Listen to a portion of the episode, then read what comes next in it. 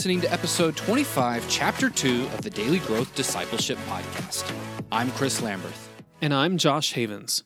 And we're on a journey to learn what it means to live a lifestyle of discipleship. We're glad you're joining us and hope that as you set aside this time for God, that He will help you grow today in the everyday moments of life. Winfield Bevins is an author, artist, and speaker whose passion is to help others connect to the roots of the Christian faith for discipleship and mission. He is the director of church planting at Asbury Theological Seminary, and he frequently speaks at conferences on a variety of topics and is a regular adjunct professor at several seminaries. Having grown up in a free church background, Winfield eventually found his spiritual home in the Anglican tradition, but freely draws from wisdom from all church traditions. Having authored several books, his writings explore the convergence of liturgy, prayer, and mission. His latest book, Ever Ancient, Ever New, examines young adults who have embraced Christian liturgy and how it has impacted their life. As an artist, Winfield is dedicated to connecting the church and the arts community. He is a visual artist who enjoys painting iconography, landscapes, and portraits. Over the past decade, he has helped start numerous arts initiatives, including a nonprofit art gallery and studio and an arts program in North Carolina. I have a tradition that I practice every day. I brush my teeth. I don't always like doing it, but I do like the results. Cleaning our teeth is a tradition that's been around for thousands of years, and many cultures practiced it quite differently and with various tools for cleaning the teeth. But it has been around for a long time. Ancient Egyptians are said to have made crude toothbrushes from frayed twigs. Well, thankfully, I don't brush my teeth with a stick today. I have the benefit of thousands of years of learning to now brush my teeth as efficiently as it's ever been done in human history. And we in North America also tend to look at our growth as disciples of Christ very individualistically, thinking we have to figure out how to grow and that our growth is just so that we can become more like Christ. But this misses the connection we have to the body of Christ, both what's with us today and that came before us for the last 2,000 years. You don't have to figure out how to grow from square one, just like you don't have to learn the best way to clean your teeth all over again. Millions of believers have gone before you, figuring out how to grow. And the practices that have worked stuck around in the form of liturgies. Your growth today can find life and structure in those practices. That's not to say you have to practice everything exactly as it's been done for centuries on end. It simply means you have the benefit of knowing what works and what doesn't because someone has already figured it out you now have the privilege of growing in richer soil than Christians even 500 years ago did. And your daily growth today will provide the soil for disciples in the next generation. In this chapter, Winfield unpacks some of the ways liturgies can bring life to our growth, as well as some of the bad liturgies that we should probably avoid. Why did you write this book? What led you to it? Yeah, I think um, again, it started with my story of rediscovering the story, you know, and I had experienced uh, such a powerful um, just renewal by rediscovering the liturgy and these practices that come with it. Um, you know, I had been doing my faith on my own. That's really kind of kind of like you said, it's kind of gnostic. It's kind of like you and Jesus, and you just go get in a corner and good luck with that. you know, like yeah. we'll see you next week. um, and so by discovering these practices, it had so enriched my own faith. And what I discovered was literally, um, you know, sometimes daily people would ask me about my journey, like talk to me about your, you know, liturgy, um, talk to me about your journey. And so I began to, um, so I, I, teach at Asbury Seminary, I direct the church planting initiative. Um, I, you know, I began to interface with young adults on a more frequent, thoughtful basis, you know, that are studying in seminary, that are taking the same journey. And, you know, I'm in my mid 40s and began to see millennials that were asking the same questions, that were encountering liturgy, sacrament, and it was just rocking their world.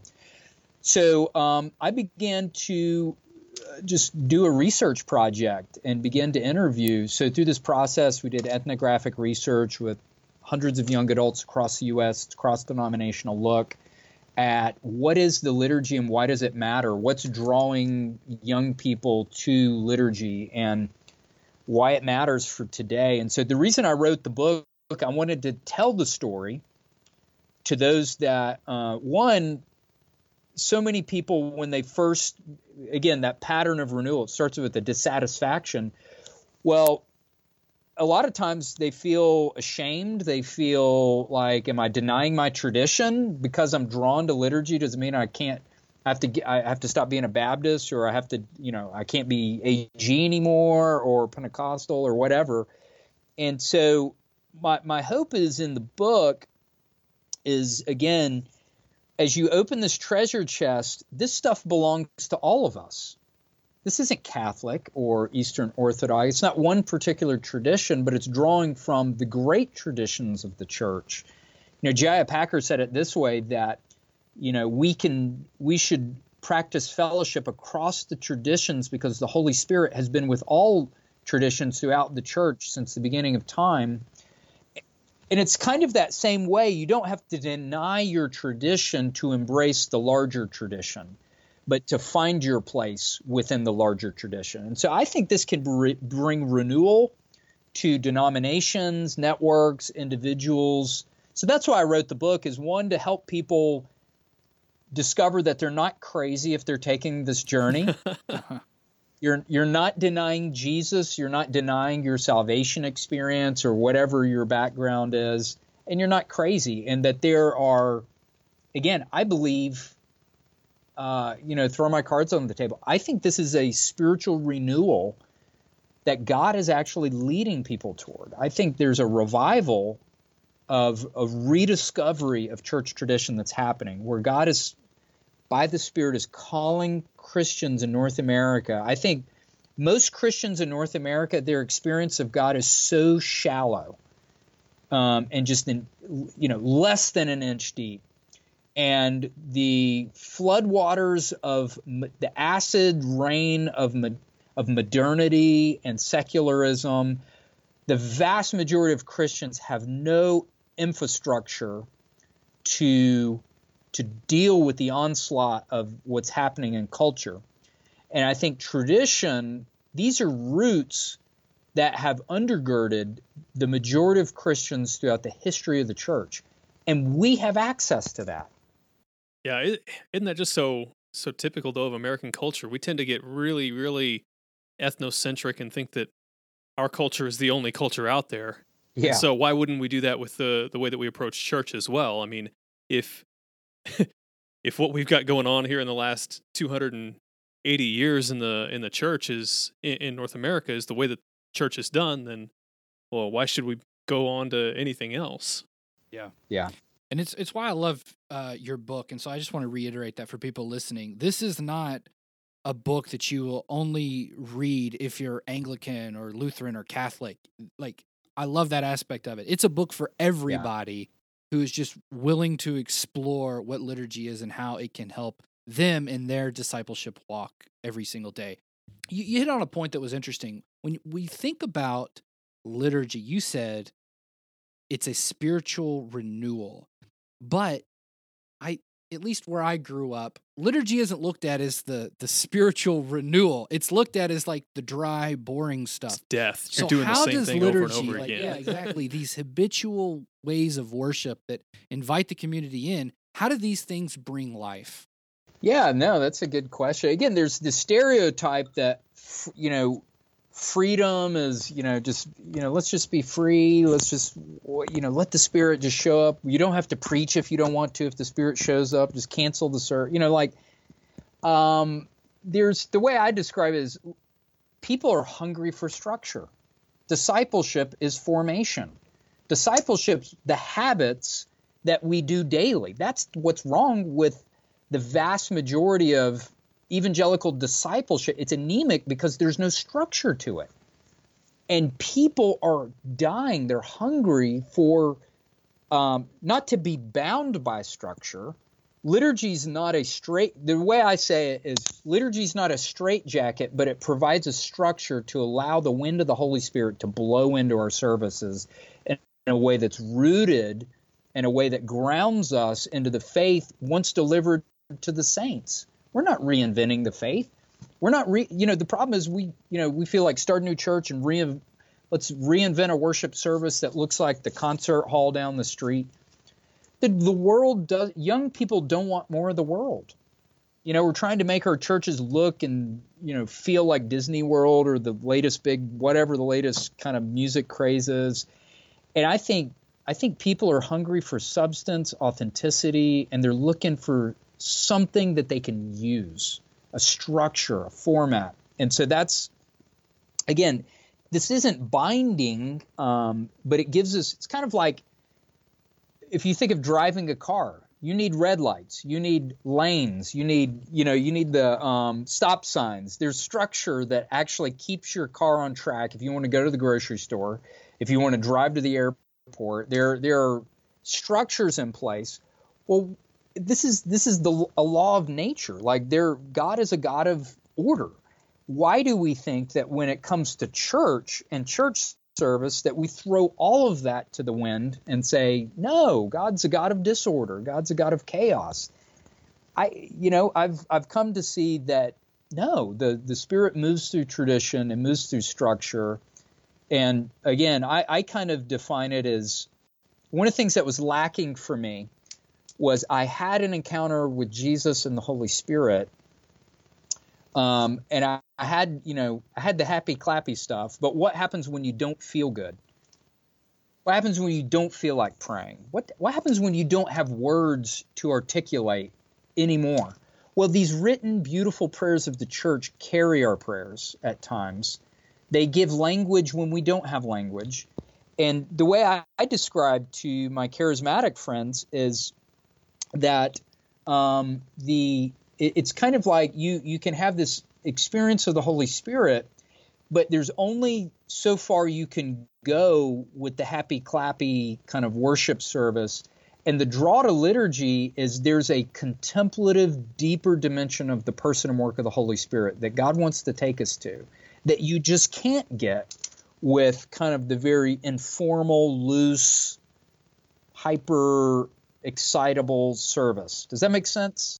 No, it does. And the irony is, is that no matter maybe barring the early days of the Pentecostal charismatic movement, but uh, after, like you said, after sort of the new thing dies down, these structures emerge in our churches already. Like we put them in place. And so, yeah. what I hear you saying is that we just need to be a lot more intentional about yep. the structures that we put in place. One of the things that you mentioned earlier is we can have such thing as as uh, as bad liturgy. so yeah, what are yeah. some of the bad liturgies you're talking about, or oh, some man. of the misconceptions around liturgy that you would like to see corrected? Yeah, I think one of the things I try to do in the book as well is to offer a framework for pastors, church planters that are looking at saying, "Hey, we want to embrace liturgy. How do we do it in a way that's this isn't the cool new shiny toy. Let me say that. Um, I'm not advocating church growth through liturgy. It, it actually won't grow your church, but it'll probably grow your people, you know. Um, but in fact, there are I could I could name probably just a handful of churches that are growing through real deep liturgical discipleship. Um, and so there's in the historic structure, and I get into this in my chapter on what is liturgy. Uh, I look at the fourfold structure of liturgical worship. There's gathering, and our modern worship services echo. It's kind of like, you know, Lord of the Rings. You have the ring is lost, you know, to memory, and you know, there's there's a lot of things that happen in contemporary worship that echoes um, elements and sometimes we fumble toward it you know like i've seen churches like hey we're going to have communion on a table just come and grab a piece of bread and you know get it on the go or we're going to light a candle over you know people want to be sacramental there's a longing to like it's like fast food, food communion yeah it's like man no don't never do that and so Um, so the fourfold structure is there's a gather. We come together and we gather. We we we gather in a corporate worship where there's a call to worship. Then the second part of the liturgy is it's called the hearing, or you know where there's scriptures being read. There's a sermon that's happening, and then that prepares us for the communion table. Um, and so what happens is in the historic worship, after the sermon, there's a confession of sin and I tell you know non-liturgical like why wouldn't you want to offer a time in the service? This is an altar call. Why would you not offer a corporate confession of sin where everyone in that service, whether they're new believers, old believers, people need an opportunity to confess their sins. And then after that, there's a reminder that your sins are forgiven if you've honestly confessed your sin. Then they recite the creed, the Apostles' Creed. This is an affirmation of our faith. We're affirming what Christians have always believed. The next part of the service moves to the Lord's table. And so in liturgical churches, we say this is the altar call, right? So we invite people to actually come receive the, the Lord's Supper. Usually after that, there are prayer stations. Uh, I've, I've seen just beautiful uh, encounters with the Lord as people come forward to receive the Lord's Supper, and um, and then there's what I love is a liturgical service closes with a sending out, the benediction. Go, you are sent on mission. In the words of uh, the the Latin phrase missa, which we've all heard, the Latin Mass, um, comes from the ancient term missa, which you know if you studied Ed Stetzer or any missiology uh, missio refers to being sent. So the ancient words of the liturgy ended with the words of the priest saying, "Go, you are sent on mission. Go, you are sent." So we've we've worshipped, we've heard the word of God, we've fed at God's table, and then we're sent out on mission.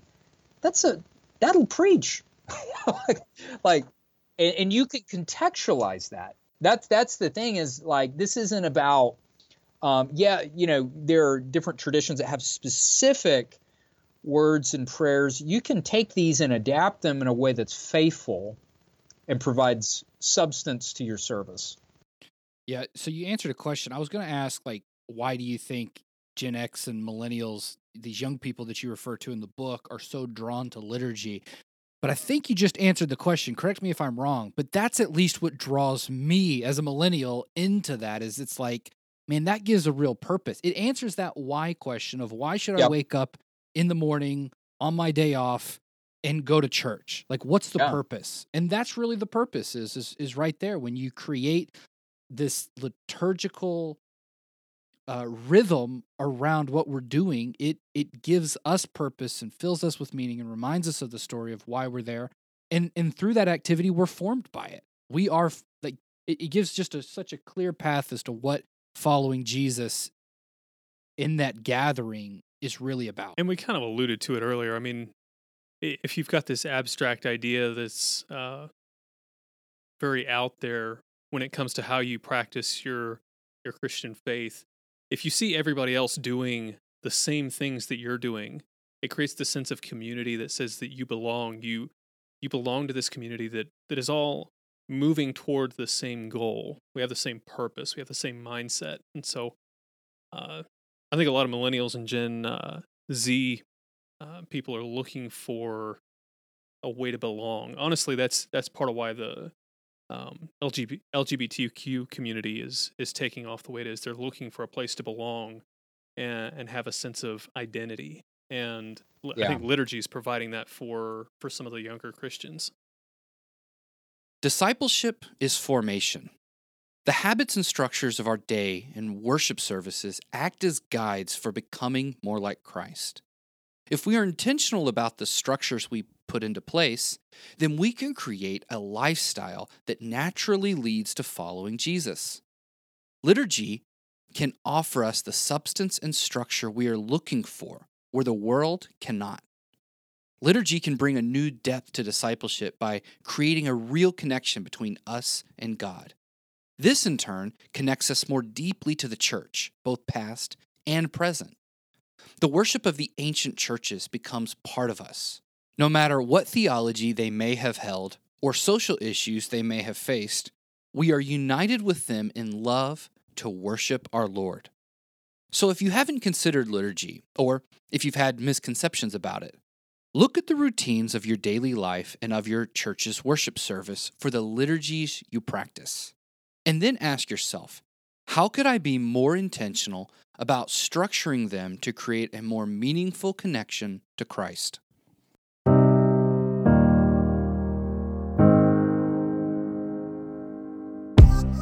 How can you create a lifestyle of discipleship?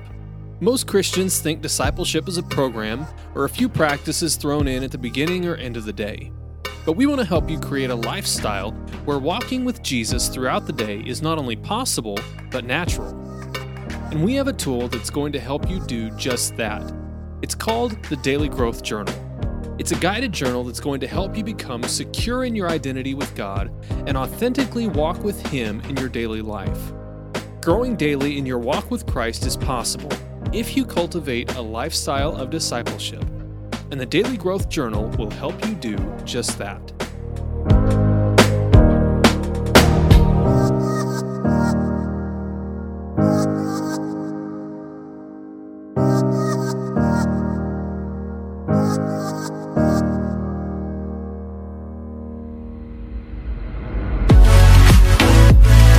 Thanks for listening to this episode of the Daily Growth Discipleship Podcast.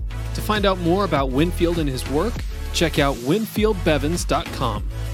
Then check out the next chapter in our conversation, where Winfield unpacks why liturgy appeals to the younger generation today. If you want to stay up to date on everything happening at Daily Growth Discipleship, go to dailygrowthdiscipleship.com and subscribe for free. You can also subscribe to this podcast on Apple Podcasts, Google Podcasts, and Spotify.